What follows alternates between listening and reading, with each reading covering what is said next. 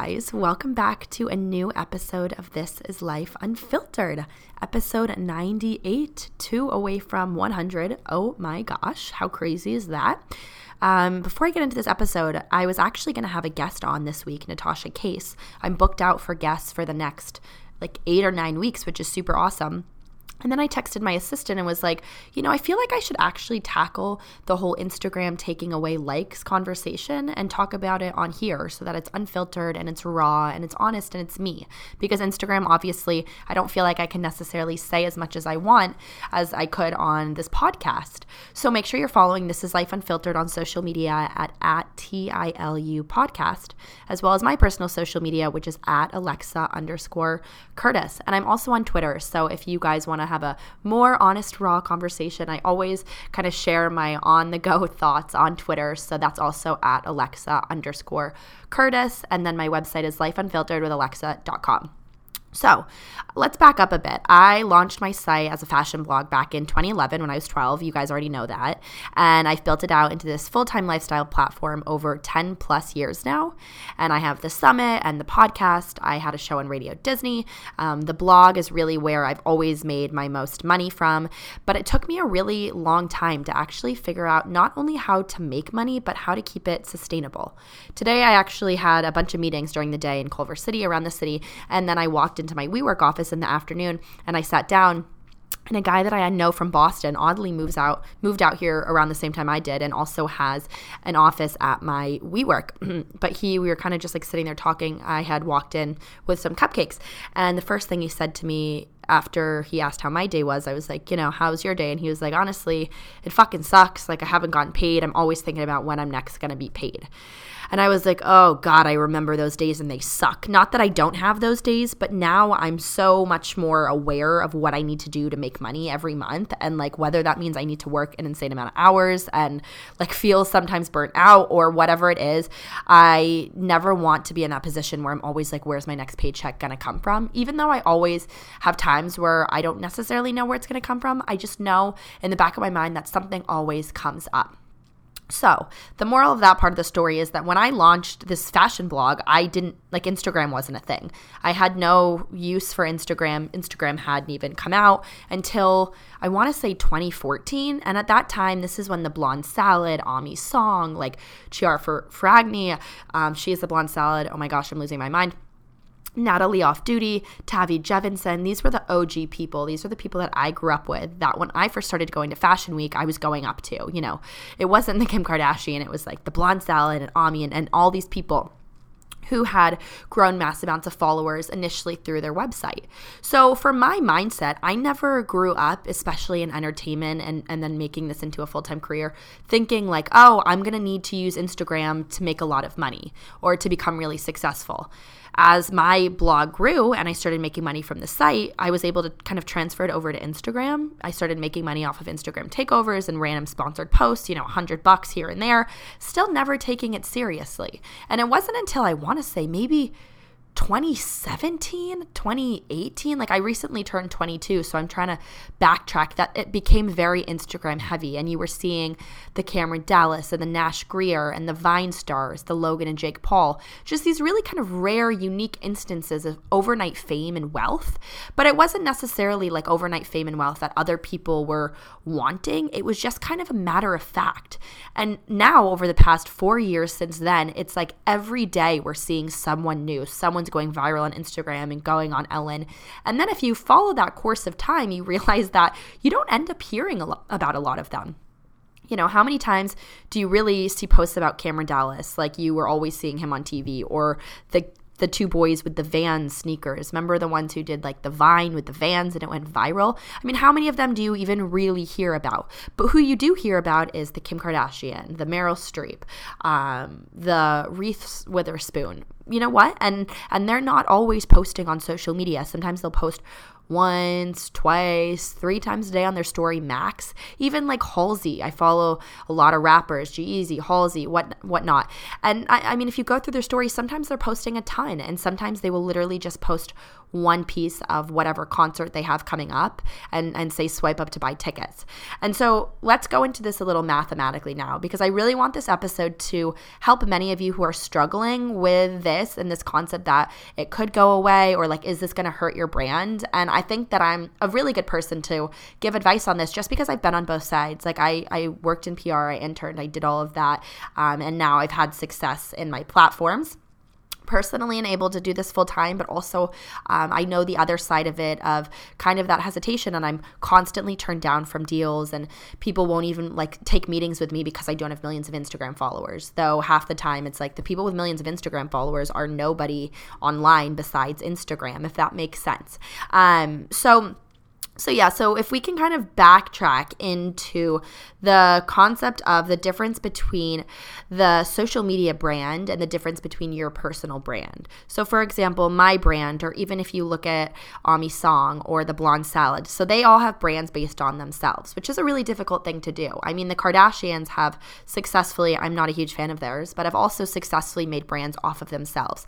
But what comes with having that brand that's off yourself is you will eventually have too much competition. So you cannot just wake up every day and be like, unless you're an actress or a singer, that's different. But if you're trying to make it in this quote unquote social media world, you have to constantly be thinking about what is next. That's why the Kardashians have skinwear and shapewear and whatnot. That's why Reese Witherspoon started a production company. That's why I started my summit, is because back a year and a half ago, I just had this realization was like, there's a huge possibility. I have no clue. There's a huge possibility that I will never have millions of Instagram followers, that I will never hit the success of Ellen or Oprah because maybe I'm just unlucky, regardless of how hard I try. That's a constant thought that goes through my mind and it provokes a ton of anxiety. And I try to really not focus on it too much. And that's why I'm not super mad about the likes going away, is because that's a constant thought that goes through my mind. And I think that it's time now that people just stop giving a shit. Like, make what you want to do and find your purpose and make it bigger than social media.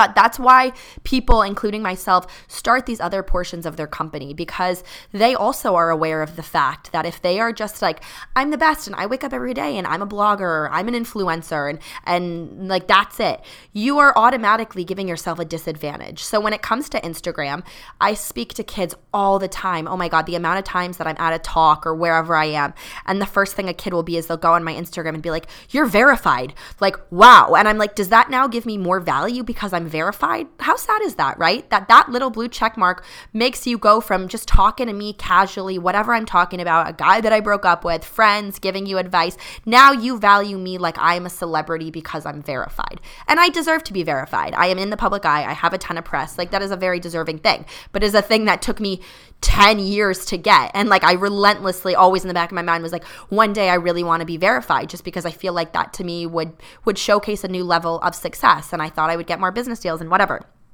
Um, but people people think that, especially in this day and age of social media, that that's the end goal: is you get verified, you have a million followers, and then that's it. And let me tell you guys one thing, especially when I moved out to LA, you don't want to be that person. And the reason you don't want to be that person is because those people get so comfortable in what they're doing and they will wake up one day and either realize that they're now 30 and want to have kids and no one on Instagram who's following them for their bikini pictures or their pictures of nice Porsches is going to want to see their pictures of their kids. Or they wake up one day and they're like, I just spent 10 years utilizing Instagram so heavily and, and I don't know who I am offline. And many people say that. And many people in talks that I go to or one on one conversations with people will say that. And especially in the Instagram influencer community, that's a very prominent conversation. And quite often I'm asked, like, how do you make money? Or like, how do you do this? Because it is it is not a textbook definition to be an influencer. That's not necessarily in my personal opinion something you should aspire to be. You want to have influence, but you don't have to be an influencer to have influence.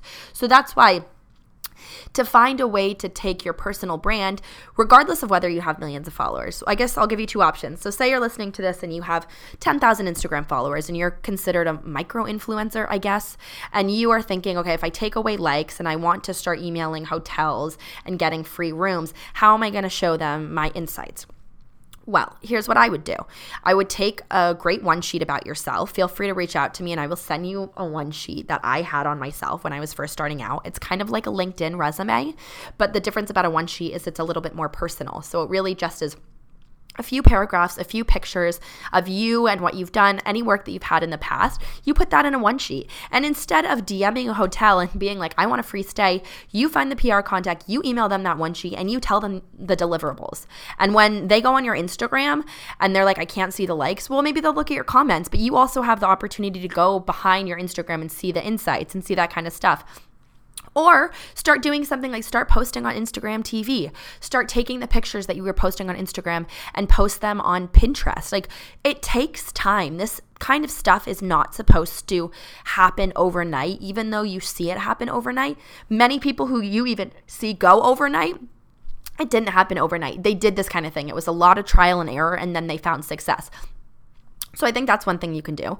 I also think that if you are a blogger or an influencer, I know many of you guys who follow me are aspiring entrepreneurs, find that idea. You don't have to have that million dollar idea, but stop focusing so much on Instagram. Start putting together panels in your own city of like inspirational women and get more followers. Like have everyone who shows up write down their Instagram, start a newsletter, and then all of the people that you create or that come to this meetup, say it's two people at first and it turns into 200. Who knows? Have them all put down their their emails and turn that into a bomb ass newsletter. Then start going to brands and be like, "So I don't have a million Instagram followers, but what I do have is a thousand engaged women in the Chicago and Wisconsin area who are so interested in lifestyle and fashion. Here's why I know they're interested in lifestyle and fashion is because I hosted these five meetup groups and they all told me during the conversations what they wanted most and what they wanted most. This is all for an example. I personally haven't done this, but this is a great idea, I think, and I'm giving it to you guys because that's what I do. I want to help. Um, you know, and then put that in put that in a one sheet and say this is what I've done and this is why you should give me the free hotel or this is why you should sponsor this dinner of this group that I'm hosting whatever. Because let me tell you, now that they are taking likes away, brands and stuff, they really care less. I've even seen it switch. Like I have uh, for a solid period of time, I had a very difficult time getting in the door with many people. Even as my career, I felt it growing, like it was in my bones. I was like, things are working. I was constantly being told, like, oh, you don't have enough Instagram followers, or like, how can I see your insights? Da-da-da. And I'm still told that all the time. And now, like the other day, I went off on a guy on email, which I shouldn't do, but he was like, he gave me some like bullshit. Like he wanted to pay me for a post. I sent him back my rate and he was like, I'm willing to offer you $25. Like something about the ratio on Instagram. And I was like, dude, I don't, I don't give a shit, but let me tell you, like, feel free to Google me. I've done so much in my career. It's quite insulting that you're going to say this, but like, here's my rate. And he replied and was like, all I'm asking for is statistics about the site or the social media, whatever it was. And I was like, okay, like I'll send you my media kit. Like I'm happy to send you my SEO report every month. Like stop basing everything on Instagram because it's not always going to be there. Um, so you know, there's there are people out there like that, and I think that's more like that millennial people who grew up with social media who are working at these companies. But for me, like when I'm going into networks and stuff, if I find the right executive, like if I just have the hunch and I'm like pitch this person, I almost always get in the door because I have a really fascinating story. And one day I'll have a million Instagram followers, and or maybe Instagram will be gone by then. Who knows? And everyone will have wished they took those meetings with me. Um, so that's why I'm saying like the best thing you can do is just be resilient, but also be really practical on your approach to business. So there's that option. That's if you have say 10 or 11,000 Instagram followers, whatever, and you're nervous about it going away. Um, that's that's a great idea, and that's I think how you could eventually lead way into you know, you make that newsletter, it takes a year, you build it up, you get a free hotel room, you end up getting a free food sponsor for a girls' lunch, whatever you're doing. Then you pitch a brand and you make 100, 200, 300. Like, this is how I started. I started making no money. Like, I made literally, like, I'd make like $25. And I said yes to every $25 that came through my door from ages like 14 to 17. Um, so that's one idea on the basis of you know many of you who have an idea or like want to start something and are having no luck with instagram you can't get youtube followings you've tried pinterest don't give up but just be practical and open with the approach to what you can do, right? Like just because you're so passionate about Instagram, okay, then then carve out 2 or 3 hours of time. Don't quit your day job, your day job. Carve out 2 or 3 hours of time during your day to focus on Instagram. You'll get more followers. Like it's not an issue. If you if you spend time with Instagram, it will work. Like just interact with people. It's really quite easy thing to do. Um, but also, you know, start thinking outside the box. So you want to build a brand or be an influencer or blogger now you can't track likes, you don't have a lot of followers. Okay, so how about you start putting together groups, focus groups in cities of different, or in your city or in your hometown, or go into a boutique and say, you know, do you want, I'll co host this for you. Um, and, and a lot of times, especially local boutiques, like I look back and I'm so glad I grew up in a small town because I was so aware of the market there and I was so able to like, go into stores and be like, oh, will you give me this for free or whatever. And then when I moved to New York, I, I was so used to people saying, like, no, but also yes, like in a small town or in a small state that I just, I, I didn't even care. It was like, okay, if somebody says yes, great. If somebody doesn't say yes, okay I, don't, I don't i don't know either way i, I don't know what to expect um, but yeah you know put together focus groups of, of girls or take some girls from your high school on why they um, you know I, I, don't know this is just an idea like um, you know how does instagram make them feel? Or um, you know start a podcast and like reach out to local businesses in your city. Um, you know podcasting you're gonna i'll tell you right off the bat you're gonna make no money from a podcast but you will realize that you can grow a very specific demographic of people and that always goes back into your brand. So start a podcast and then start a, po- a podcast instagram page and you'll realize that there's a lot of overlap and you'll start attracting new people, but you have to be willing to think outside the box. So, say, write down their username. Like it's it's the same thing. It's all the same business model here. Like every time i go to a talk i'm i'm rarely paid for these talks. Like yesterday i went to a talk and i was exhausted. I had so much work to do with the summit. I, I have two tv segments i'm trying to plan. I need to find the brands for them. I need to make money. And i spent time and i went to the talk and i was like this is what i love to do anyway. So i would do that anyway. But also like when i walked away from the talk i'm like I got like three new Instagram followers. There was like 20 people in that room. So, okay, like that was worth the gas money regardless going there because it always helps my brand and I also helped those people in return, the kids that I spoke to, and that's always worth it for me. So that goes back to finding the purpose and the mission, which is something I've focused on heavily on the site and on the podcast. So feel free to go back and look through those look through those episodes and stuff if you're worrying or focused on how to find your purpose and mission, because I do have good advice for that. Um, but yeah, you know, I, I just think it really comes down to Instagram is a money making machine. A lot of people now are so aware of the fact that so many people, including celebrities, like have bought followers, buy likes. And that's why I'm like, this isn't a bad thing. I don't think for me, like if Instagram went away tomorrow, I'd be disappointed because I wouldn't be able to read through your DMs. I wouldn't necessarily be able to have that like ongoing conversation. But say it disappeared tomorrow and it could because Instagram is not real. Like I am looking at a metal straw in front of me. If I'm thinking about like you can't look at Instagram. It's it's it's a platform on a cell phone. Um, it's not an object, right?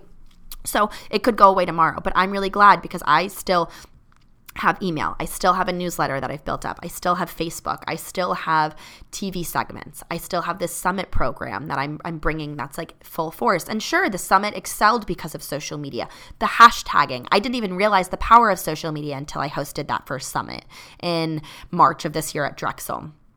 But it would still all help and ha- it would it would still all happen regardless of whether or not Instagram was there. So when it comes to building a brand, these are the kind of things you want to keep in mind because you just never know what's going to happen.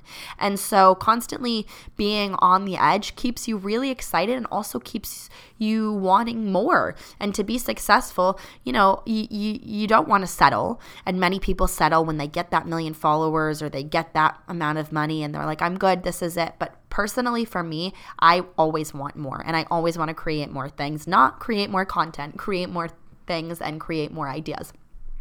So just be willing to experiment with different things.